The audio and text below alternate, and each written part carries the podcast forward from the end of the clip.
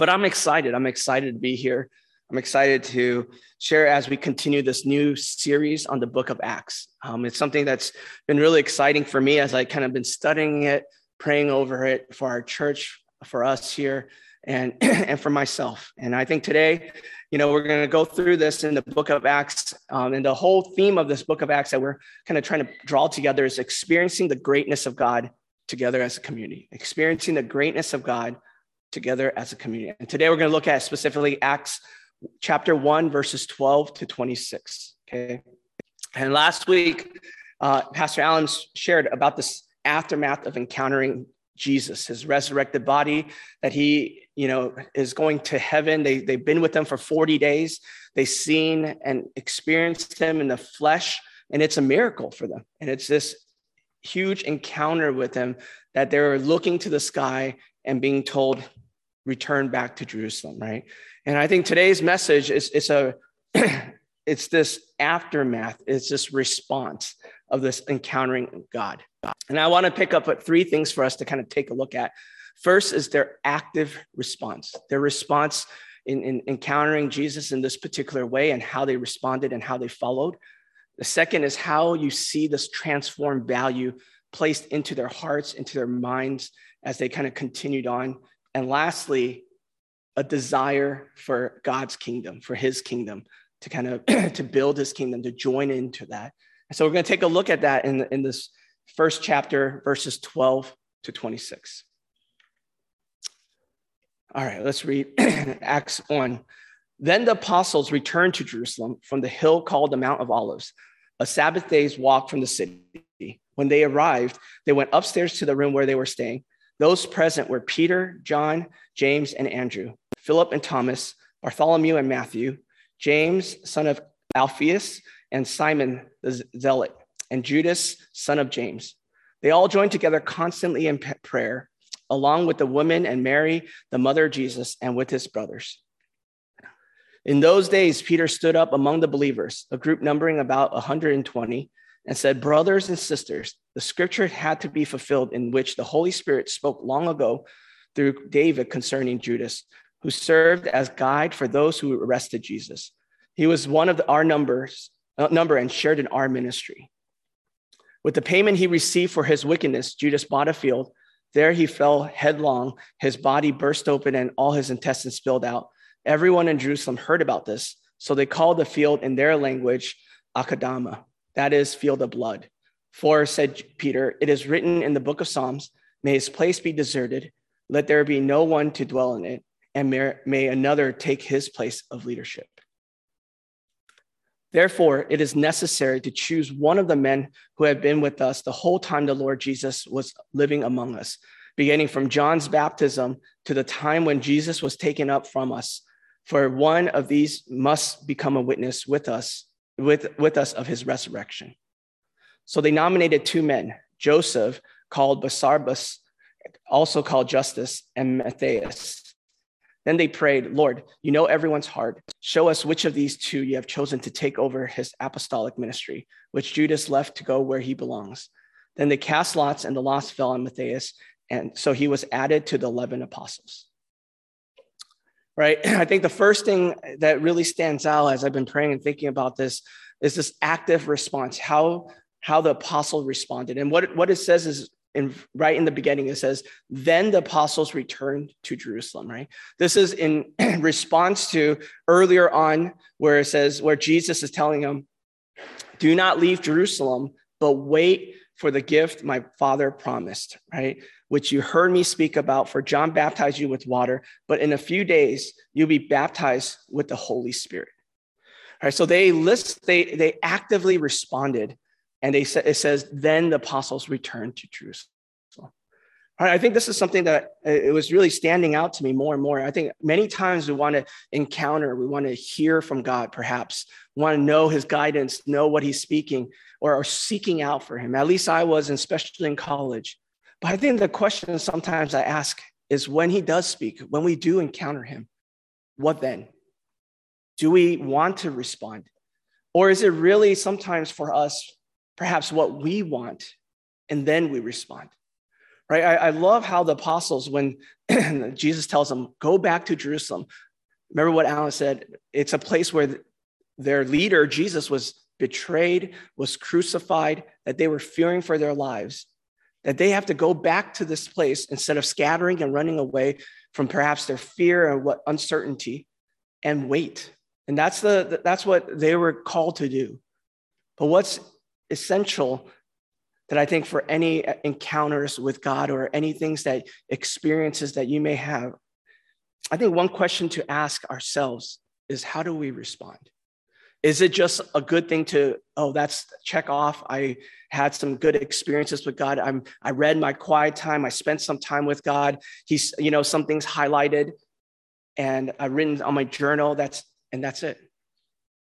Or is it something that when we read it and we spend time with God, that when we feel the Holy Spirit, when we know the Holy Spirit leading, that we actually respond to the leadings of the Spirit? I think this is something that really stands out is how do we respond? And we see the, disciples, the apostles, disciples respond actively. They return back to Jerusalem, right? They know that the command was there, wait for the gift my father promised. Right? And he says, in a few days, you'll be baptized. What we know, perhaps, you know, depends on your interpretation. It, it, it, was probably about seven to 10 days before the Pentecost, meaning the, when we read in Acts 2.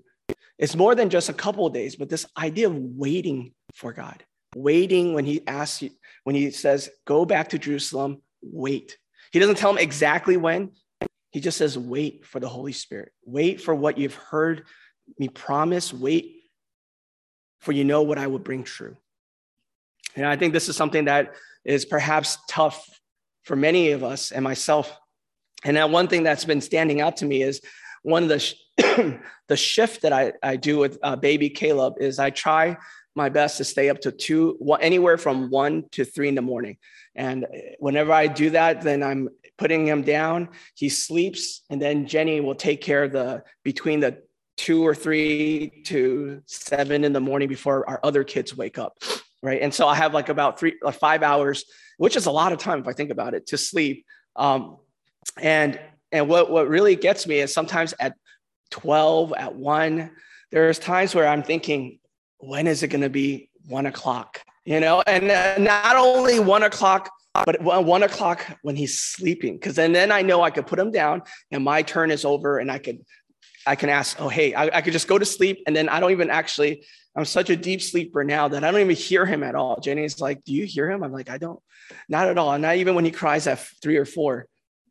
But this idea of waiting, I, I look at the clock and I'm like, Oh, and sometimes I think he, he might be colicky, he might just have some gas, but I'm burping him and just, and he's just like grunting and not sleeping. And I'm waiting.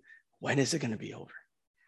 You know, when am I, when can I tap out and, and exchange with Jenny? And I realized, you know, I, I, think I was spending that time trying to see the silver lining, to spend that time actually while I'm waiting, to not just, you know, waste that time, but actually spend some of that time in prayer, right? Because I realized that there's times where I'm like, I'm so tired. If I just sit here, stand around, I'm going to fall asleep. But I know I need to stay up, I need to be awake. So, you know, there's times where I do watch TV with that, or I'm like, okay, I'm going to spend this time in prayer.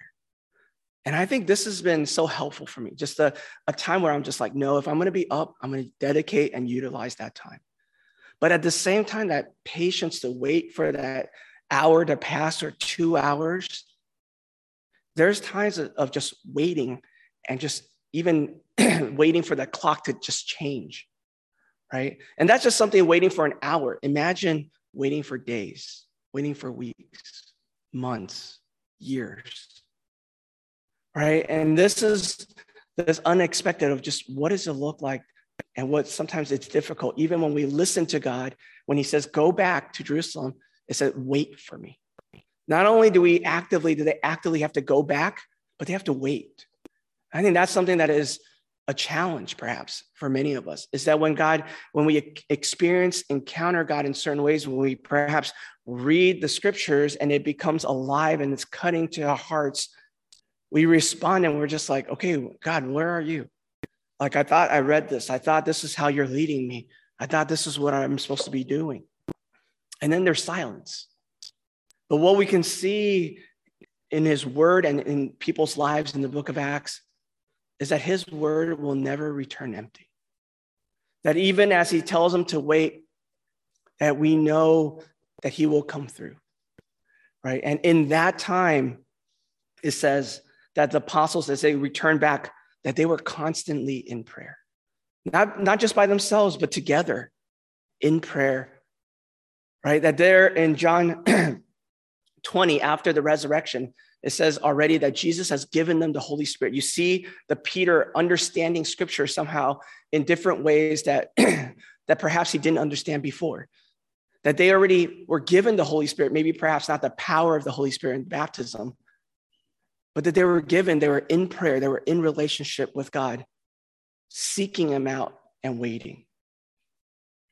And I want to encourage this idea of waiting sometimes could be very hard. But one that could be trusted when we see this is that they have an active response, one that is can be trusted for us to respond in ways of how God is leading and to wait for him. I realize that's harder and harder. Perhaps in our day and time where everything is somehow instantaneous or fast, that this idea of waiting is very difficult.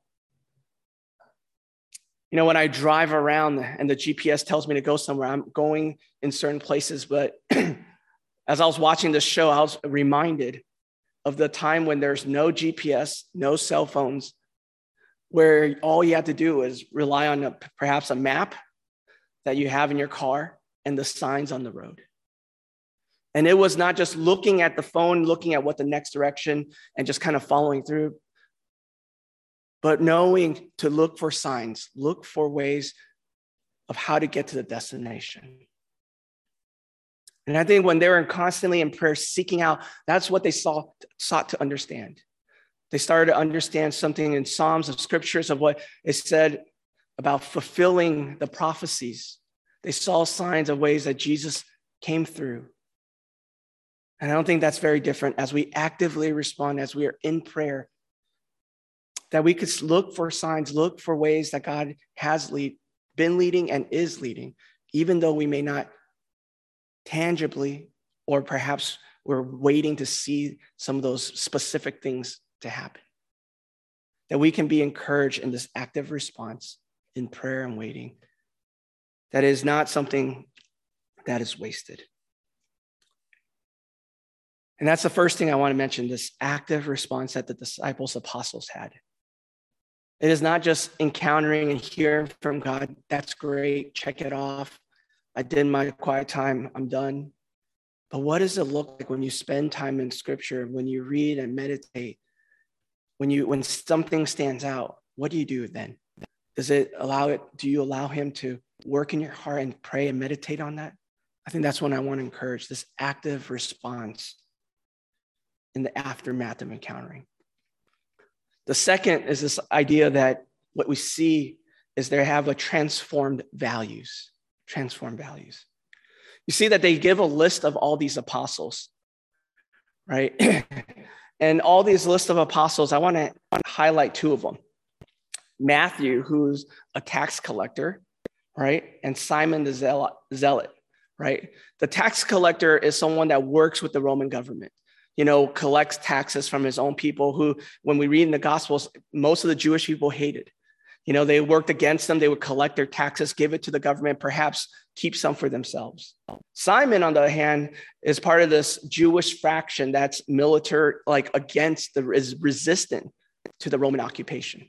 Right? The reason why I bring that up is I find it always so interesting that we see a diverse, we see people with different social economic backgrounds. We see it in ways of different even beliefs, but able to stand together for the common cause, right? For transformed values that they ask themselves, what does it look like to follow Jesus? That perhaps even the things that they saw were important for them in the before might be slowly being worked through through the understanding of Christ, of what he done on the, what he has done on the cross and the new life that they've been given. Not only that, I find it interesting that it says Mary, the mother of Jesus, and his brothers were there. You know, sometimes when you think about this, you think, you know, someone that's the mother of Jesus and brothers of Jesus, half step brothers, that you would think that perhaps they're like, no, no, no, I'm family with Jesus. And you guys are just additional people with, that followed him, that come to know him. But we lived, we grew up with them. You would think that perhaps, or even potentially, that there could be like this, this standard of like, no, no, no, I'm the one. But rather, you don't, you don't see that as you look continually through, that you don't see this distinction that they were carrying of position, of power. Right? You see this, that they were all joined together. And even as they were doing this, this is what's interesting that his brothers were also ones that were transformed and ones that were doubting Jesus in the beginning. Right? It says in John 7, verses three to five, you know, Jesus' brother said to him, Leave Galilee and go to Judah so that your disciples there may see your works that you do. No one who wants to become a public figure acts in secret. Since you are doing these things, show yourself to the world, for even his own brothers did not believe in him.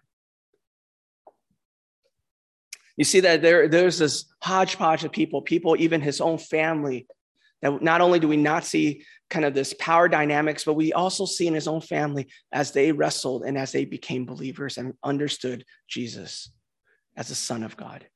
And that they all came together. And I find that so amazing. It goes on and says in Acts 1:12, right?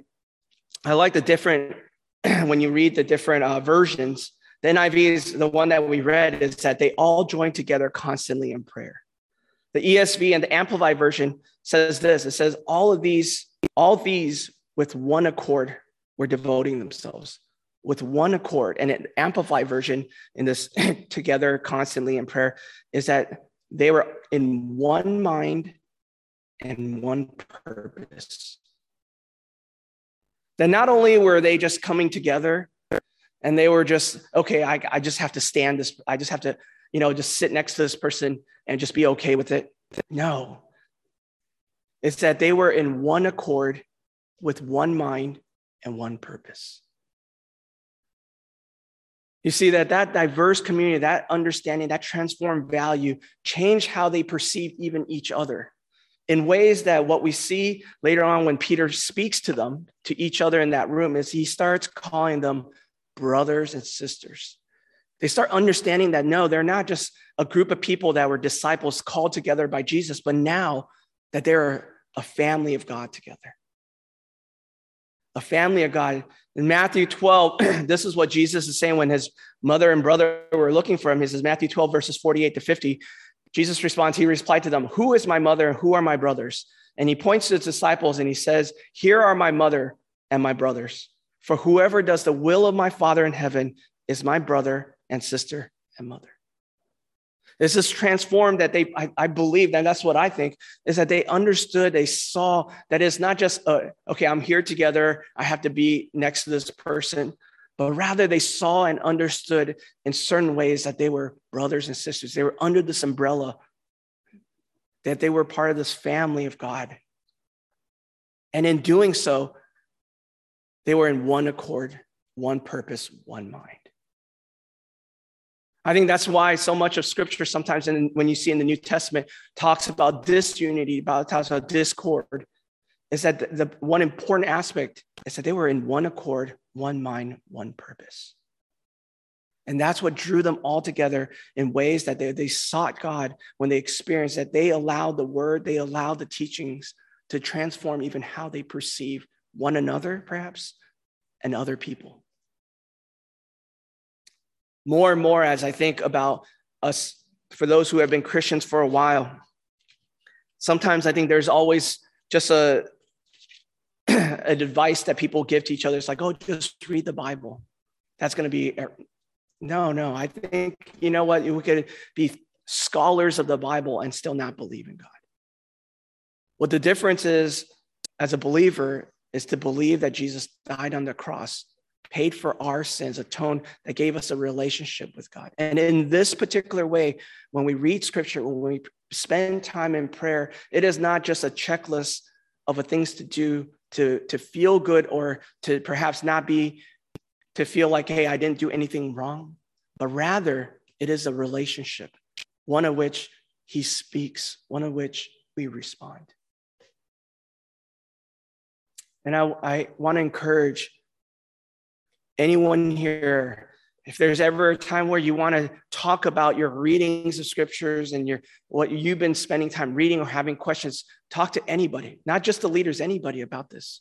And i want to encourage that. It is essential when we talk about our relationship with christ not just gathering together because it's on a sunday and it's church but rather as a community of believers that are transformed by the word of god through the holy spirit and I think this is one that I want to really bring up. We see this as we think about this, as they encounter God, the aftermath is that they have transformed values, that they respond to the things that the Spirit is leading in their lives.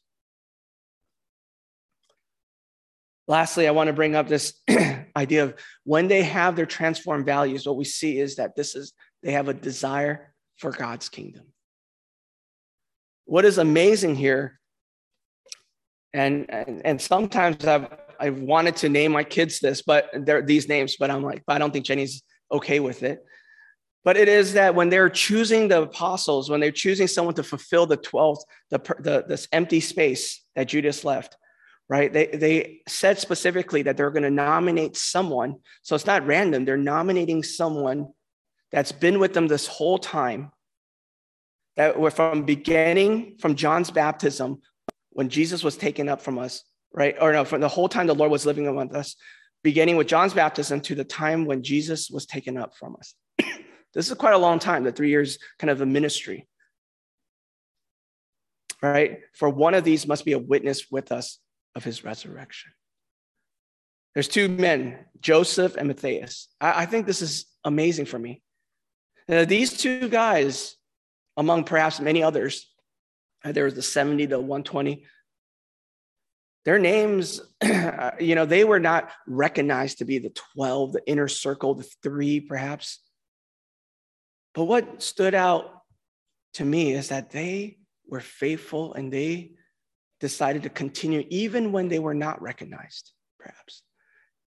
They weren't looking at who would be greatest what would i who would sit on the right hand next to jesus but rather these people were witnesses from the, the day Jesus was baptized to the day he was taken up, but not, there's not much mentioned about them. And perhaps what's also interesting is that after this in Acts, in the New Testament, the letters, you only hear about Peter, John, and James. You don't hear about the other apostles as much at all. Only in church history is there mentions of where they went or perhaps who they are. But I find that fascinating. I find that fascinating in ways that speaks indirectly of someone, of people that were humble, that were not seeking out fame, power, prestige, that they were doing it because they believed and they believed in Jesus and what he has done in his commission to them. They weren't looking at just the outcomes, they were doing it because they were called to live differently. I love how John the Baptist, he says this. He says, He must become greater. as Jesus. As he proclaims him, as he leads, opens his way, he says, I must become less. There's a sense that as, as people encounter God, the aftermath, that their values are changed, and it's a desire for his kingdom and not for their own. A desire to not necessarily even be recognized and remembered in certain ways. I find that fascinating for men that were overall, when you think about ordinary people, fishermen, tax collectors, that they were used by God in ways from this 120 to millions of people now believing in Jesus, billions over years. And there must be something that should be said about this aftermath, this encounter that transformed their views, that set their hearts onto the kingdom, and that realized that their life is not their own. This is something that I want to encourage because I think we speak on this. We always talk about this idea of, oh, you know, spend time with God and that's going to change it. No, I think it's not just that.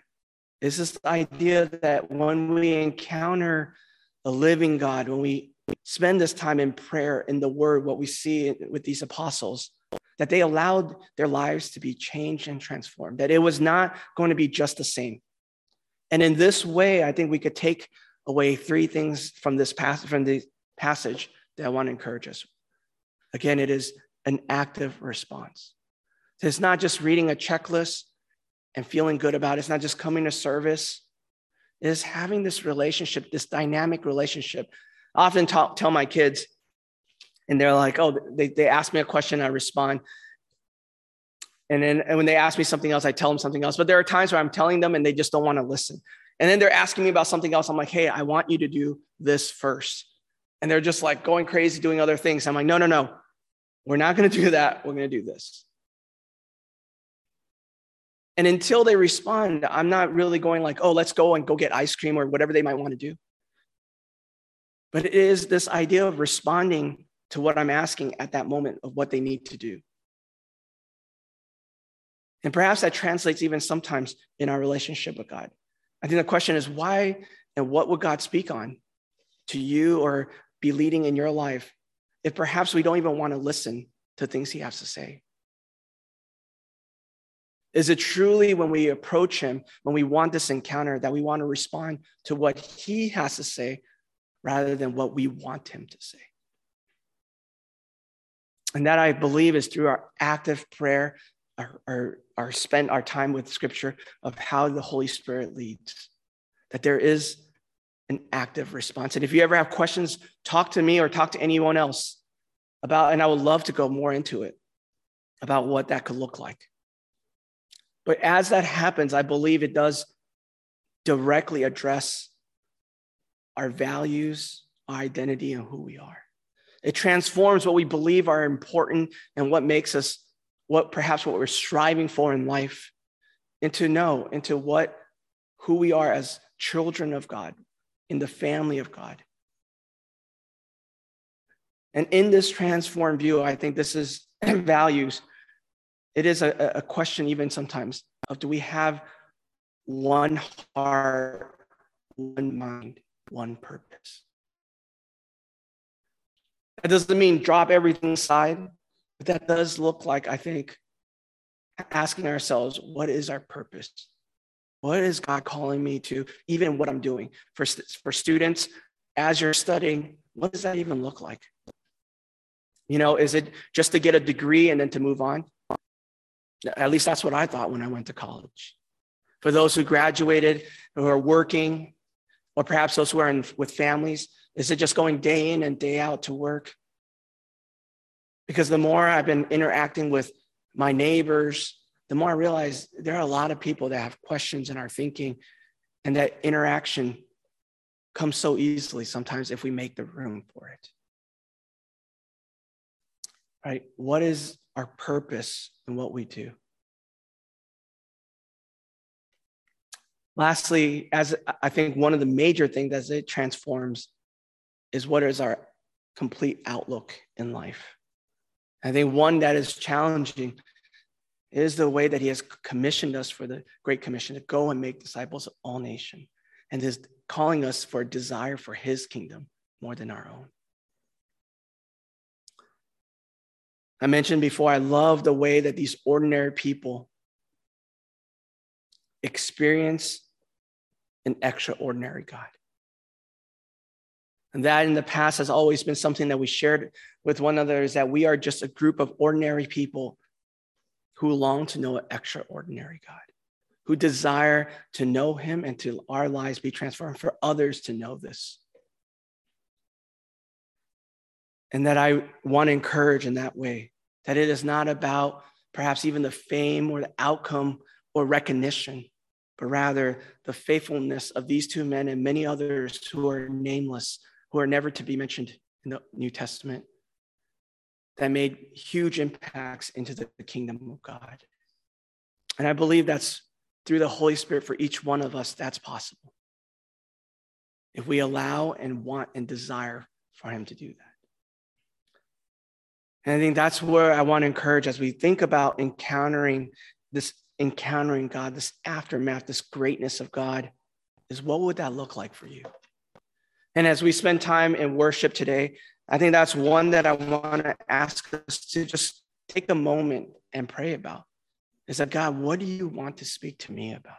What are you speaking on? What does it look like to follow you in my life? I'm going to invite the worship team to come up and I'm going to pray for us. But take a second. And especially a lot of times, what I like is that when there's lyrics to these worship songs, for me, it's not just songs to sing, but rather perhaps letting it meditate on those words, allowing those words to even be words that you can use in your prayer, allowing that to kind of guide your prayer and your thoughts and to ask in many ways, Who are you, God? And how are you leading? Help me to hear and to listen and to follow. Let's pray. Lord, I thank you, Lord. I thank you that you say that you're not far from any one of us, that if we reach out, that we would find that you are near. I thank you that you speak in many ways, Lord. Lord, give us the ears to hear and the eyes to see. Soften our hearts to respond. Lord, we pray that, Lord, we would not just gather on a Sunday just because it's church or a service, but rather we gather to encounter you, Lord, to wait for your spirit to lead and to guide. For you, Lord, to transform our hearts. Lord, help us just to be available, to be willing to desire it. And so, Lord, as we come before you today, as we just come before worship, let it be pleasing to your ears. These songs that we sing, these words that we speak, may it be prayers in our hearts. May it, Lord, be a time of reflection and meditation. May your voice become loud and our own become weak. And we know you, Lord. And so we thank you, Lord, that your promises will never return empty. That, Lord, that even as they waited a few days, turned into a week or 10 days, that that waiting period sometimes allows us to yearn and appreciate so much more than it was if it was given immediately. To question and to have our hearts, our motives be reflected and aligned by your word. So we thank you, Lord, that you are living, that you are true, and that you have given us your spirit. We love you, Lord. In Jesus' name.